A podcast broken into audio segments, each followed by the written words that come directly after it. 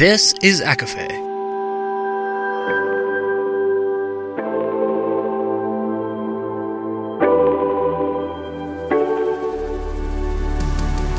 Laura Marie and Jessica Marie proudly present A Court of Fandoms and Exploration, a podcast. Fair warning everything the hosts say is explicit, full of spoilers, and adult content and shall not be used against them. They have opinions. Let's try not to drag anyone for expressing themselves and just have fun for an hour. We all deserve it.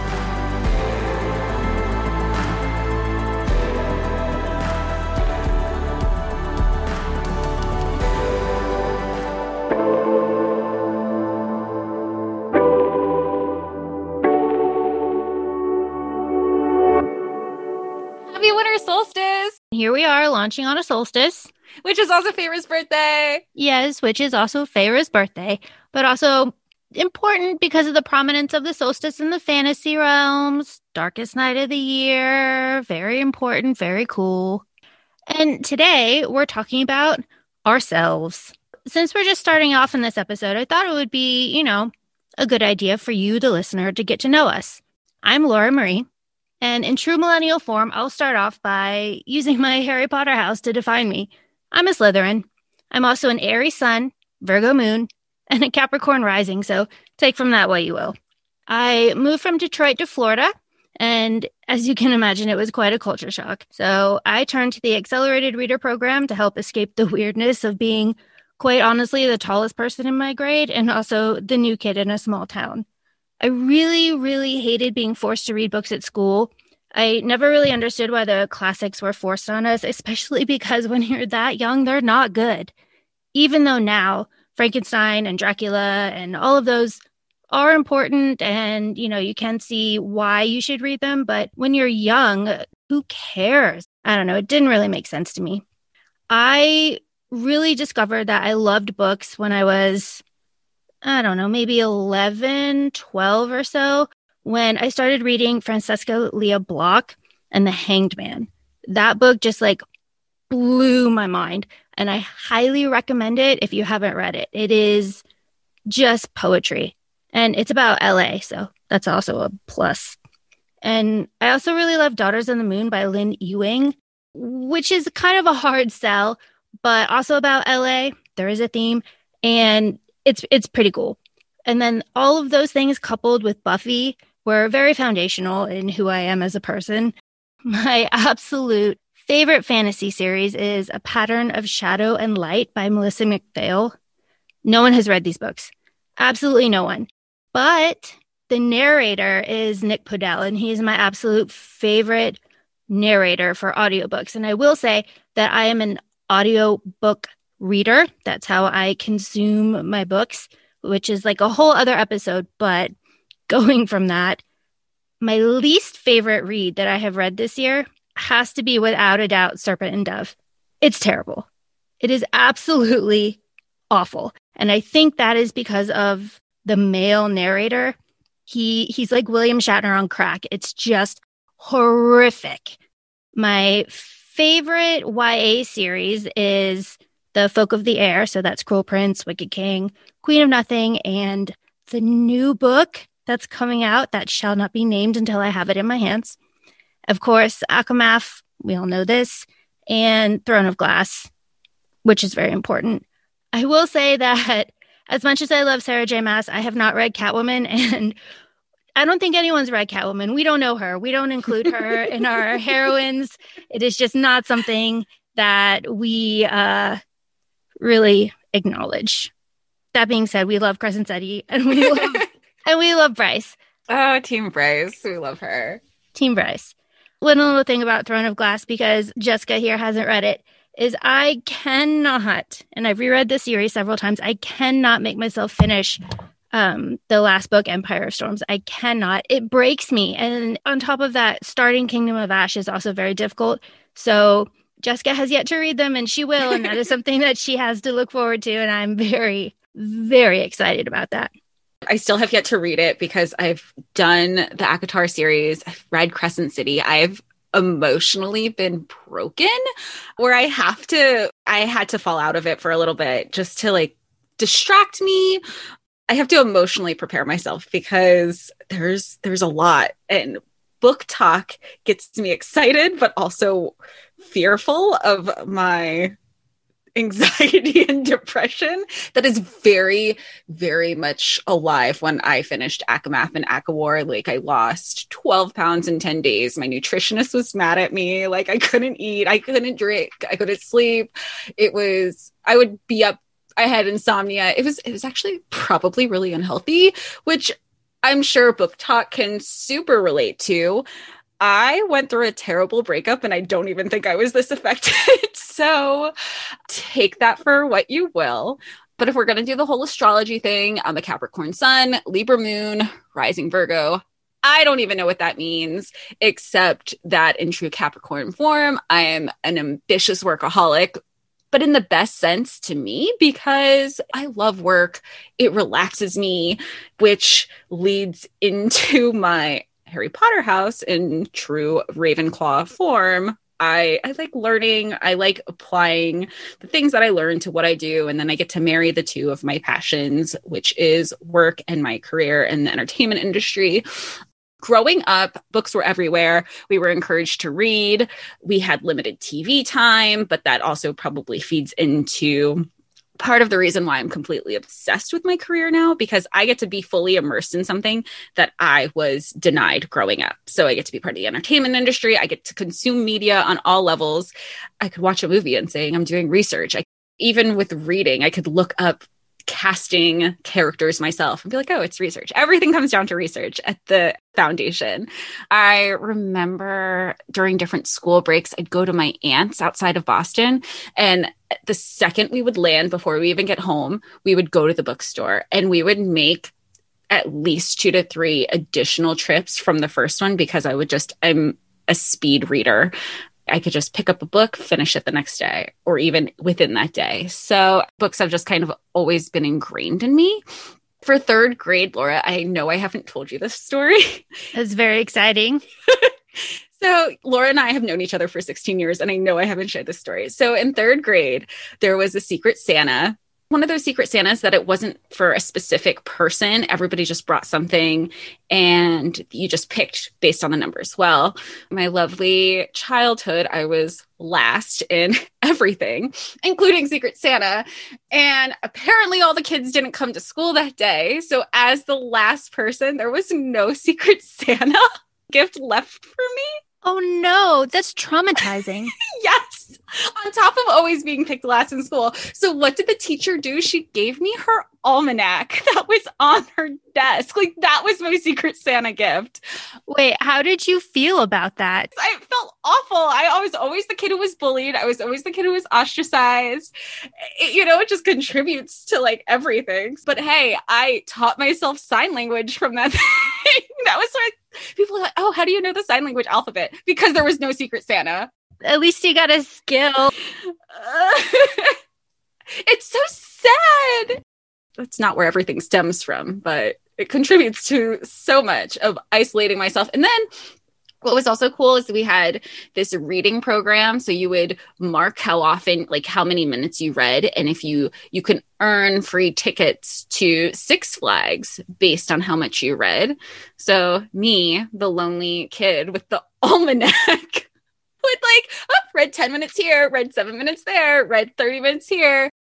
That's my grade school story that really sticks out regarding reading now I was very much a chick lit, contemporary romance. I call it trash novels, but I say it in such an endearing way. And I say it with love because I feel like when you talk to other people, especially in a coworker setting, you can't really openly say that you like chick lit. You know, it's because they're not the classics or they're not this like memoir. And there's such a stigma that comes from them. I don't even want to begin with some of the covers because sometimes just the covers are embarrassing, which thank God for ebooks because you don't have to show anybody those covers. But then when I go on Goodreads, the covers are there. And then you have people who are like, that that's what she's reading. I'm like, it's so much more than this stupid cover. But is it? It's not. But it's just They're always happily ever afters. They're Hallmark movies and a book. I don't necessarily have that happiness going on in my life. So I'm going to live through it vicariously through words. I never, I think to what you said, Laura, I've never read the classics like you said you you don't appreciate them when you're younger and then in our high school girl usually you start reading the classics in high school I, I feel like because there was different levels of literature you had your standard english you had your remedial english you had your english honors and then my high school we had dual enrollment and ap english there the advanced placement and the dual enrollment is like the you're dually enrolled both in high school and college classes and you can get credit for them whereas with the AP, you have to take the advanced placement test and score like four or five to get the college credit. Dual enrollment, you automatically get it as long as you're passing. So I feel like the classics were introduced with the remedial and standard level Englishes, at least at my school, high school. So then I was never exposed to them because I was always in the advanced classes. And, you know, at this point in my life, I didn't go back to like oh, I'm just gonna go back and read it. I'd much rather watch Baz Luhrmann's Romeo and Juliet than read it in a book. I don't know. Leonardo DiCaprio. That movie could be anybody's awakening, you know, regardless of who you're attracted to. Just thinking of John Leguizamo uh, and his being able fantastic. Just so fantastic. That's a really good point that you make. Listening to other people in your class reading Romeo and Juliet as you go down the row is not the best way to consume a classic work of literature. I remember junior year, we were reading the Scarlet Letter. So instead of the back and forth of, you know, going down the rows, everybody was assigned a role. So at least for from like an auditory perspective, you had the same person reading the same role throughout the semester. That's pretty good. Although you were reading the Scarlet Letter, you definitely went to public high school. Yeah. Yeah. Wait, why you guys? Oh, you guys gonna read it? Yeah, I mean, I was in public school, like in or private. I went to private Catholic school when I was younger, but I definitely hit the public school, high school. My family, I had to test into it because it was just so wild. I went to private Catholic high school, and I know for a fact that we read Frankenstein. We weren't allowed to read Dracula, and everything was a uh, very, yeah, we don't really need to get into it. There's a lot more censor. Well, I don't know. Would you say that there's more censorship because of the Catholic Church, like the, the involvement there? Do you feel like you had more freedom because it was private and you it wasn't as restricted? I think it was absolutely restrictive. I remember specifically reading about the Salem witch trials and you know we went through all of that and um what is that what is it the the play oh. Oh. I know. I'm thinking about I know. it I know. It'll it'll come to us later. Oh I was gonna say the crucible. It's not the crucible. that is. it is, is the crucible. Yeah. Yeah we, we did that and um we couldn't read it as it was. We they, it was censored and we couldn't read certain parts. Yeah, it was upsetting. It was, it was just very upsetting, especially um, when I got older and we watched, you know, w- witchy stuff like Salem, and it, it was, you know, provocative, and you're like, wait a second, this isn't what I remember. After public high school, high school in general, I feel like some people get away from reading if not before then, because you're just, it's about finding what you like, right? And then you don't, you don't, sometimes you don't even find that till you're older or you grow and you learn and you're like, I like this genre now and I like this other one later.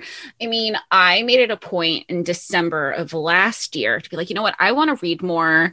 Um, I haven't really read recreationally outside of college for so long. I was working you know, I was working full time I was employed full time. I was going to school. I was doing internships, but I didn't have any time for me. My time was pretty much allotted for. So I made it a point. I was like, I, I just casually was like, I want to read more this year. And I did. As of last night, I was 72. Talk about your achievement last night. Oh, two books in one day. Yeah. I was yeah. so excited for that. I've never done that. I finished two books in one day.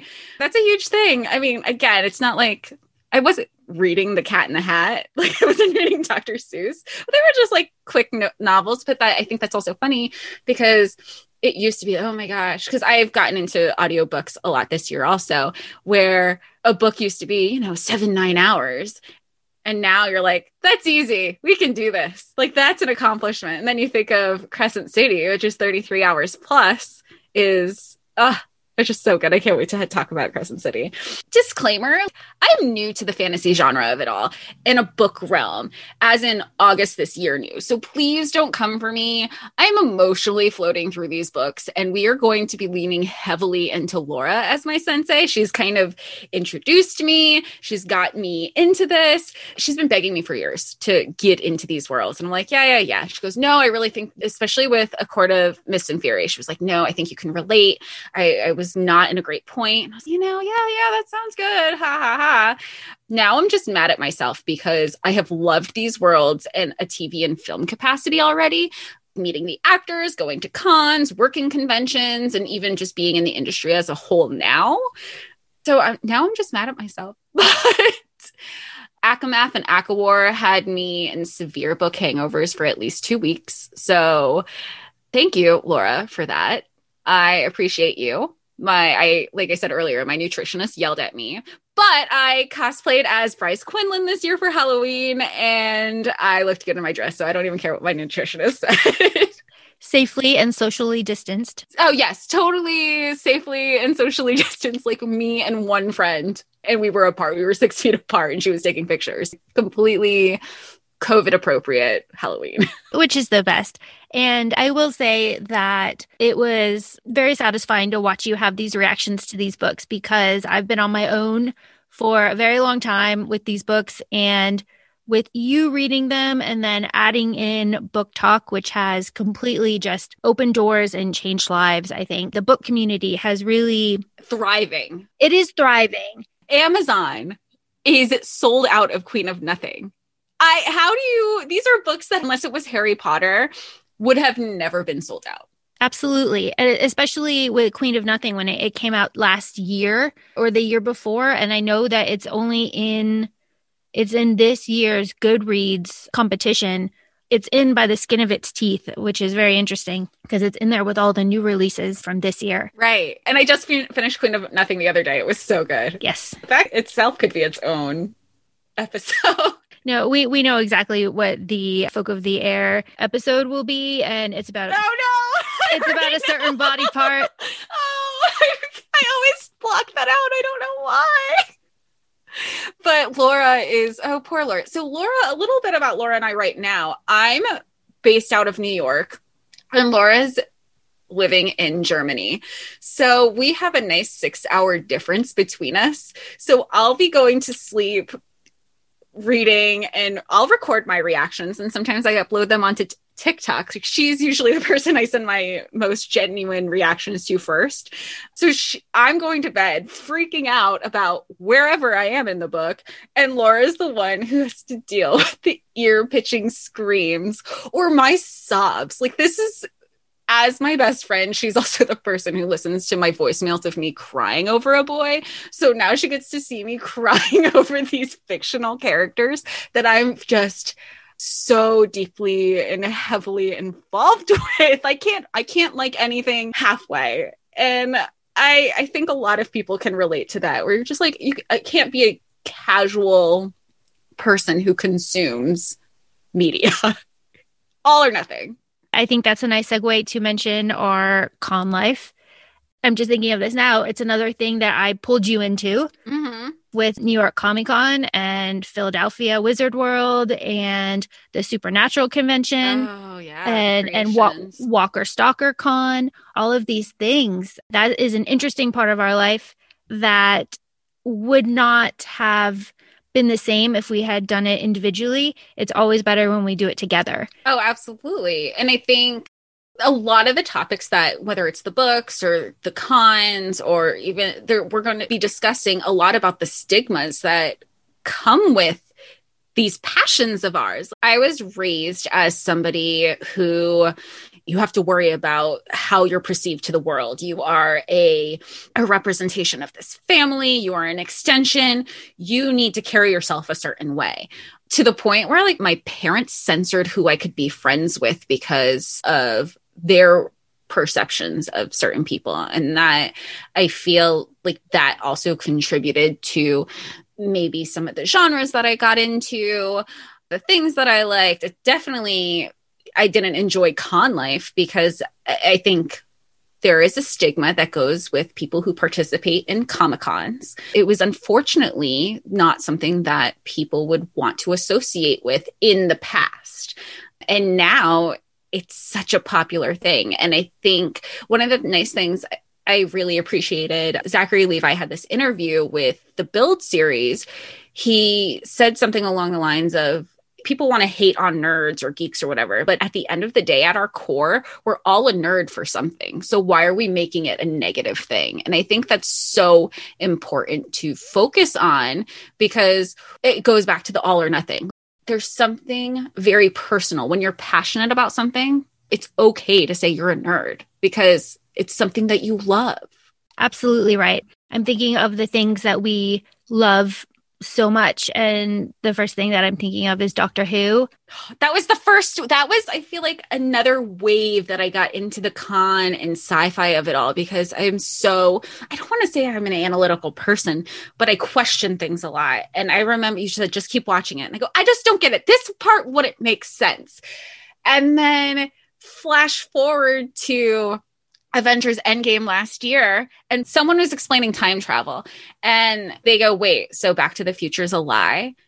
And I was like, wait, no, that absolutely makes sense. That your past is your future. I the whole description where the general public was like, that doesn't make sense. And as people who are familiar with comics and sci-fi and fantasy, you held a beat. You're like, wait, that absolutely makes sense. It does. It kind of goes into the you have to just let it flow over you and absorb it all. And and it's it's so hard to do, but once you are in it then it is easier to branch off in, into into other things, which is very important. I bring this up for Jessica, who's new to the genre. When I was pitching ACOTAR and ACOMAF to her, and I was telling her that it's about the Fae, uh, it, it was it was a challenge for her because of the, I guess, a stigma, the misconception of Fae versus fairy and it is very different. Fairies are very different from the Fae, especially the Fae in Sarah J. Maas. Her Fae are completely different from, I would say, fairies. And I am thinking of um, the Queen of Nothing. Those are fairies, but it's, you know, F A E R instead of F A I R Y. They're not, you know, Tinkerbells. We're not into that kind of fay fairy world. Give me an SJM male any day. Like that's its own episode because own episode. I will. I have hard eyes the whole time. and it also uh, makes me want to bring up something that happened to me in New Jersey. Jess, you know this. I had started a new job in New Jersey, and we were going around the room doing icebreakers, and people were asking, you know, was the most recent book that you had read? And I lied because I was reading a YA book and I did not think that that was appropriate for the setting that I was in. So I said that I was reading The Hobbit, you know, kind of in the same vein or whatever, but more respectable for whatever reason. And then my boss, my boss said in front of everybody that she was reading Fifty Shades of Grey, and everyone around her went, oh, Yes, Oh, you'll love it. Not even like a gasp of the horror, but like into it. They were so into it. And it was, I was so embarrassed. I was embarrassed for her. I was embarrassed for them. And then I was embarrassed about myself. Like, why did I, and this goes back to you talking about stigma, why did I feel like I needed to lie about reading YA? Like, yes, I'm not the target audience for YA, and I think that is its own episode too YA versus new adult, even though new adult didn't really take off. But even appreciating YA as not a young adult. I didn't read young adult when I was a young adult. I don't think. Or if I did, and we've had this conversation too of who were the heroines? What, like Jessica and Elizabeth from Sweet Valley High or the Babysitters Club? The only person I liked in the Babysitters Club was Stacy because she was from New York and then she had to get implanted into the suburbs. Girl, same. Like I struggle. I, and I think that's something that really resonated with you too is in YA and, and in your, as we say fondly, your trash books, but but I think more so in YA, you find there is a, a rich environment of strong women oh, yeah. and doing revolutionary things. And that's important because we're just now seeing that happen more and more in not just in a in a book capacity but in a public capacity. We now have a woman of color vice president in the white house. It has been over 200 years and we are now just seeing the excitement of women in power in these powerful positions. And I think that's the direction it needs to continue. Absolutely. And of course, we have to do a shout out to the beautiful community of TikTok teens who have really grown up with the Hunger Games, who have grown up with these books that have shaped them into revolutionaries. And we celebrate and applaud that because they will save us. I think we've had this conversation. You know, people want to hate on millennials, but well, Gen Z is the first generation where the generation that came before them are excited. I stand Gen Z. I try to be like Regina George's mom. I feel cool. I feel young. I'm not a regular millennial. I'm a cool millennial because I feel like I can relate to them more now because of BookTok, because of TikTok in general. And I'm so proud of the people that they're becoming. Like they have this voice that we were trained or taught growing up to be quiet, to be nice, to be respectful. Even if somebody didn't earn that respect, you still needed to be this good girl. And that comes from also from growing up in the South. It is drilled into you. It really is. And I think having an outlet like TikTok has been world altering. And I'm very excited to see where it goes and very excited because of the way that TikTok and BookTok specifically fills in the gaps for kind of the the different fandoms. So you have which we recently shared it was what it looks like if Cardan loves you and it was just all these images with like music oh. playing and and it's and it's you know running through fields and daggers and crowns and snakes. But that can also like I feel like that's also contributing. I don't know if you've gotten to this part of TikTok because I'm on mental health TikTok a lot. It just pops up for non-obvious reasons. But they talk about the maladaptive daydreaming. Have you come across that? No, my for you page is um BookTok, horses, and frogs. I can't believe you're still on frog TikTok. I'm still on frog TikTok. I'm also slightly on uh, witch TikTok, which is oh. very interesting, and I love it very much. Is that is the witch TikTok the same thing as the spiritual TikTok? No.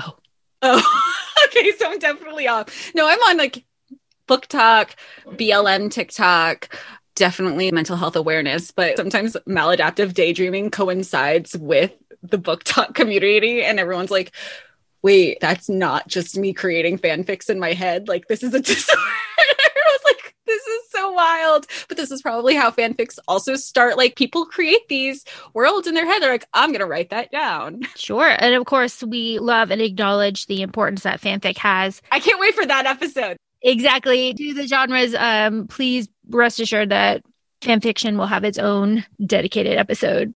I have so many thoughts. I have so many thoughts. I'm thinking immediately of my quarantine for you page on TikTok being all about Kylo Ren and very explicit. I'm just thinking of when I was reading, and I mean, well, I'll, I'll explain explore it further. When I was reading more fanfics, I can say it was like 2014 to 2015 because that was the best season of Arrow, and I was reading all the Olicity fanfics. My vocabulary improved because I was like, wait, I've never heard this word before. And people are clearly using a thesaurus, which, hey, great. I just had to like touch my finger on a screen and I learned a new word.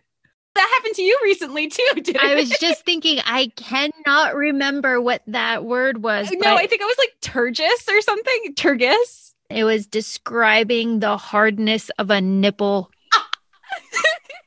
Which will, of course, be its own episode when we talk about smut.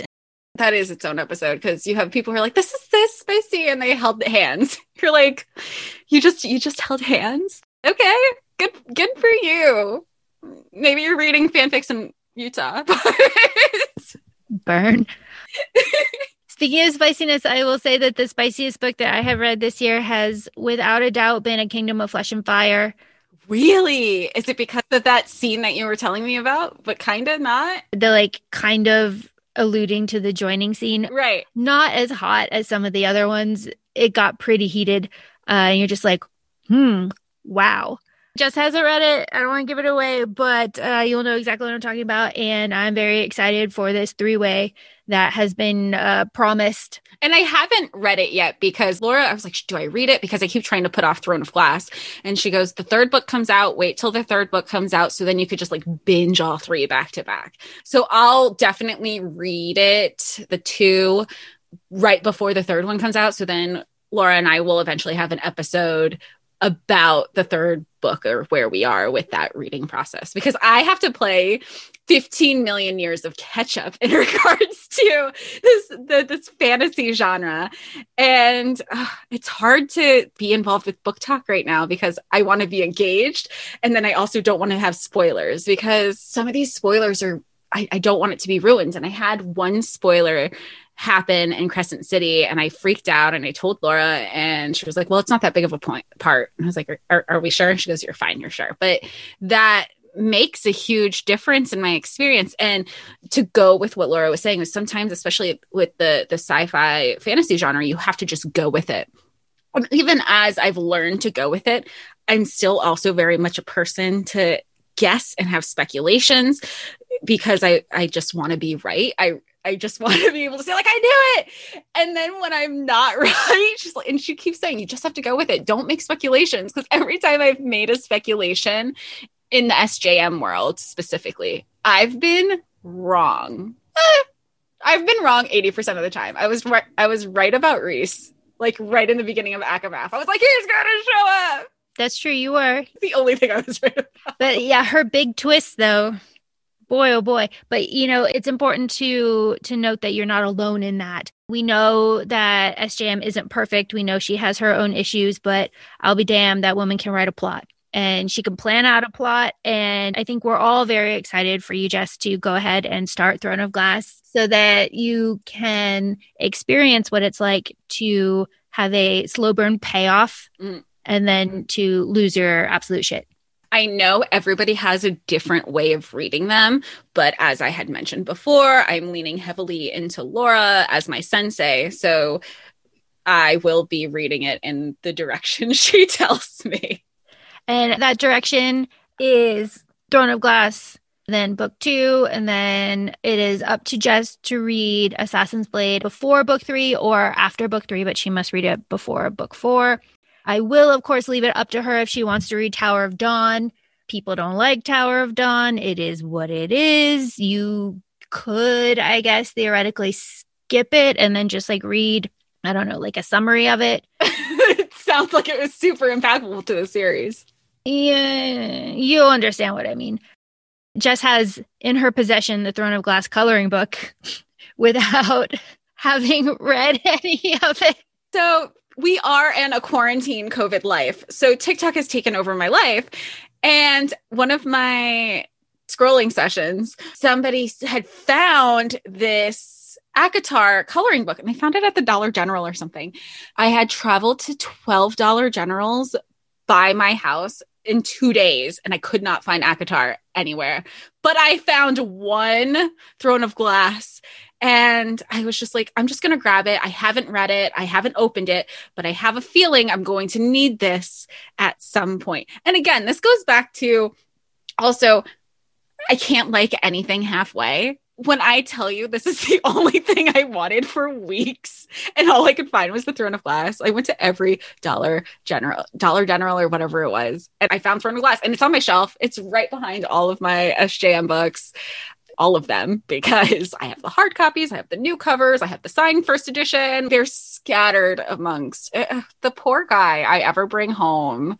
I told you he's going to go into the living room and he's going to be like, "Oh, a biography on Walt Disney. Oh, the marketing, the science behind marketing and consumerism." And then my bedroom is like It's gonna be like what was dodgeball when he goes to the girl's house and it's unicorns everywhere. Oh, it's all unicorns. Oh, It's gonna be me, my SJM bedroom. You're like, I really just like fae. And then I have fan art. I'm going to have to. What am I going to do? Put them in a photo album, and so I don't get to enjoy them. I have to put the fan art out somehow.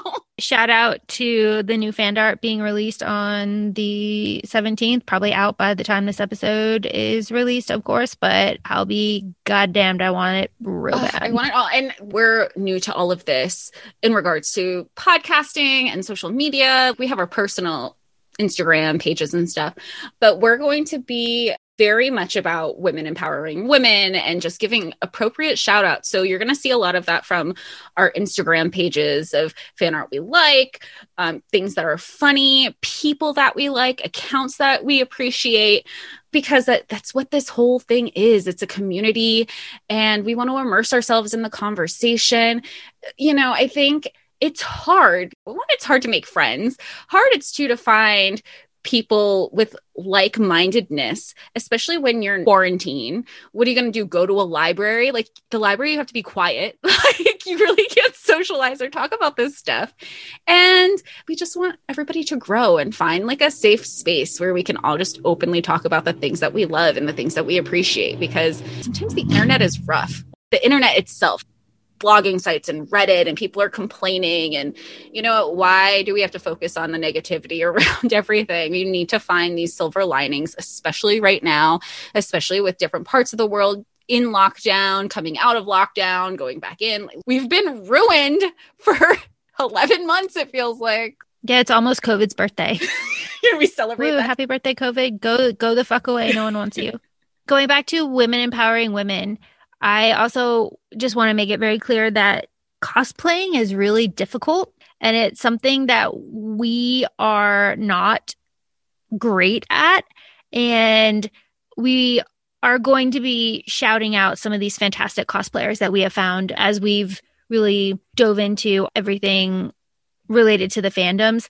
I'm thinking of three off the top of my head that are just absolutely fantastic. mass trash Yes, Mass Trash and peachy Kosh. Peachy, and then there's another one that I recently just found that that's like the three of them together are very good and we we love them. We love what they can do. It's not just makeup skills. It's not just getting a wardrobe. It's so much more than that.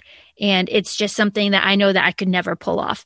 that we can even dive into later. I just appreciate there's an art to it. They, like I feel like they become the character. For me with the the Bryce Quinlan cosplay, like I didn't even consider it a cosplay. Like I felt like I dressed up with based on like the uh, outfits that were described from the book, but I didn't feel like I was bringing her to the forefront. I don't know. That's its own conversation for Crescent City. In case you're wondering, Crescent City will be our next episode, and we are going to dive very, very deep into that and Jessica's reaction to that, which has been astonishing. One thing I know people will have a misconception about Capricorns is that we're very hard, we're very rigid, walls are up.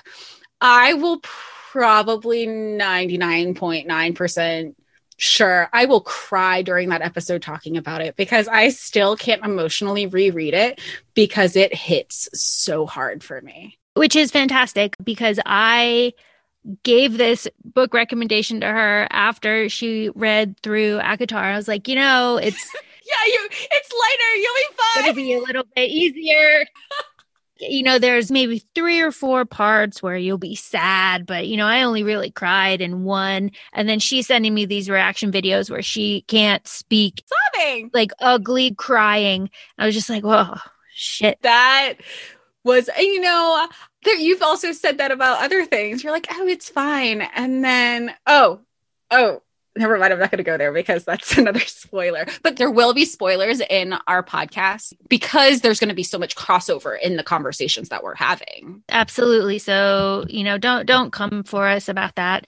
There will be a disclaimer. There there's all sorts of things. So don't don't ever worry about that. And in the episode titles, we'll be very clear about kind of the topic that we will be discussing. So next episode it will be Crescent City, but we will probably pull in from other things. So just kind of know that going in.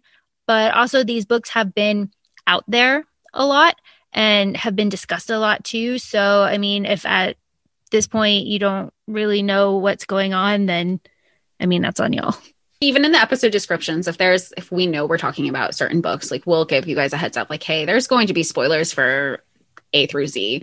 Take that as you will. Some people love spoilers some people don't. For me it also depends on the book. It depends on the show. And it's not just books that we're talking about either. There's a lot of things that are pulled from shows that we've watched that you just see that crossover overarching themes that tie into a lot of the things that we discuss Absolutely. It's just something that we will be very mindful of. I don't know how mindful. Well, as mindful as, as we can be. Like, how can you have the conversation if it's going to be spoiler free? And also, uh, I think that goes back to the excerpts that are being released for the upcoming Cassian and Nesta Court of Silver, Silver Flames, Flames book. Sarah J. Maas has been, as she always does, releasing little out of context excerpts that could be considered spoilers, but again, like you don't know the context. So I guess not really. And I think that is important too, because if we're talking about something and you don't know the context of it, is it really a spoiler? I don't know, not to get philosophical, but. But that's like um in the excerpts from Queen of Nothing that I had seen. I when I was on Amazon, I was like, oh, and then I was looking through like these posts, and I was freaking out because I thought I was being spoiled. But then I remembered one, they were posted publicly before I even got to it. But two, you don't know the context. So even one of the quotes in the beginning of the book, if it was just the quote itself, you think, okay, this is this is a heavy spoiler. But then once you read it, you realize it's not a spoiler, really. It's a dream. But you don't know it's the dream unless you knew the context. That's also something. There's always a dream sequence. there is always a dream sequence. An episode about dream sequences and what they do and do not mean could be very interesting. There's so much is going to be fun. Yeah, so all of these conversations that we're we're having, all of these ideas that we are spitballing is kind of the reason why we decided to make this podcast because we need someone else to hear it because we're just talking to ourselves. That's really it. I think I don't want to say we're going in circles, but it's to bring other people into the conversation. And it's not just one thing or the other. And I think we bring in a, a quote unquote adult perspective. I mean, absolutely. And I and I really want to point out that kind of the overarching theme of this podcast is going to be just like strong, powerful women and the the kind of influence that has on people and the story. I have not come across a female character that has been like super annoying or made terrible decisions in the the YA genre. Now there there are obviously some people that I don't like for various reasons, but you know we're we're all about empowering women here, and we're going to kind of stick to that. So I think that having kind of a platform to celebrate women is very important, and we're going to be using this to do that and it helps us too because we are very powerful women. or we're trying to remind ourselves that we are powerful women. You know, we we have our moments and I think that speaks to the power of books too because when you start to feel that you doubt yourself, you can always go back to a, a, book that has a strong female character. And uh, of course, Jess, I'm thinking about Bryce in Crescent City. Yeah, that is your like comfort character. Yeah. You can go back to her when you need to feel the strong ties of friendship because that book isn't specifically about romantic love. Right. No, I think right off the top of my head, I was thinking of the video I sent you that I wound up posting on TikTok where I was just like, can we just stay for a second that and, and it coincides with Jude also that these are people these are these are characters that people look down on because they're not fully immortal or fully magical. Yet you're relying on these people who are can do the job that you cannot do. And it's these powerful women who also have to remind themselves who the fuck they are. And i think it's just it's so it's so special that you don't even see that. You don't see that often you know? And if you do you really got to dig and they're not fun. Or if they are a strong person they aren't this fun. Like they're all like studious and uptight. And you know there's there's so many ways to be powerful. And i think these characters exude that sense of self and strength and different lived experiences. Especially when you're thinking that they're they're not fun and they all have some sort of trauma. There's a lot of tiktok videos that talk about the uh, mental illnesses that a lot of the characters have uh, both men and women. And it is very important to acknowledge that and acknowledge that through their own strength through the strength of their friends and family and the support that they have they have for the most part been able to dig themselves out of that kind of situation and kind of grow from that while also acknowledging that that kind of growth doesn't happen overnight and that it does leave scars. And that just speaks to the the strength of the books the genre the authors and the characters which makes it so relatable where these stories are happening are not real but where the stories are coming from are very real. People go through this regularly. People have experienced their own trauma. People have to dig themselves out and they have to rely on themselves. And people do rely on other people and to what you said with mental health. I think that's what makes it so relatable, even if it's not in a in a realistic world. And I think that's a really good segue to say again that our next episode will be about Crescent City. It will be about the beautiful friendship that is in that book and the heartbreak. Mm. As well, and it will be Jessica sobbing. Me sobbing the whole time. I'm just gonna like, I'm just gonna keep tissues. Maybe, maybe we won't video record that one. just see me crying on the internet. Eh, we we we love that. We we love that vulnerability. we love the vulnerability. We love that those characters can kind of bring that out. And uh, you know, my friends are with me, and I am not afraid. Stop it! I hate you so much. I hate you, but I love you. And I think that is a really nice way to wrap up this episode and kind of lead into the next one. So feel free to join us as we talk into the abyss every Monday. Subscribe, follow us on Instagram at ACOFAE Podcast, A C O F A E Podcast. Yeah, we look forward to seeing you next week. Thanks. Bye. Bye.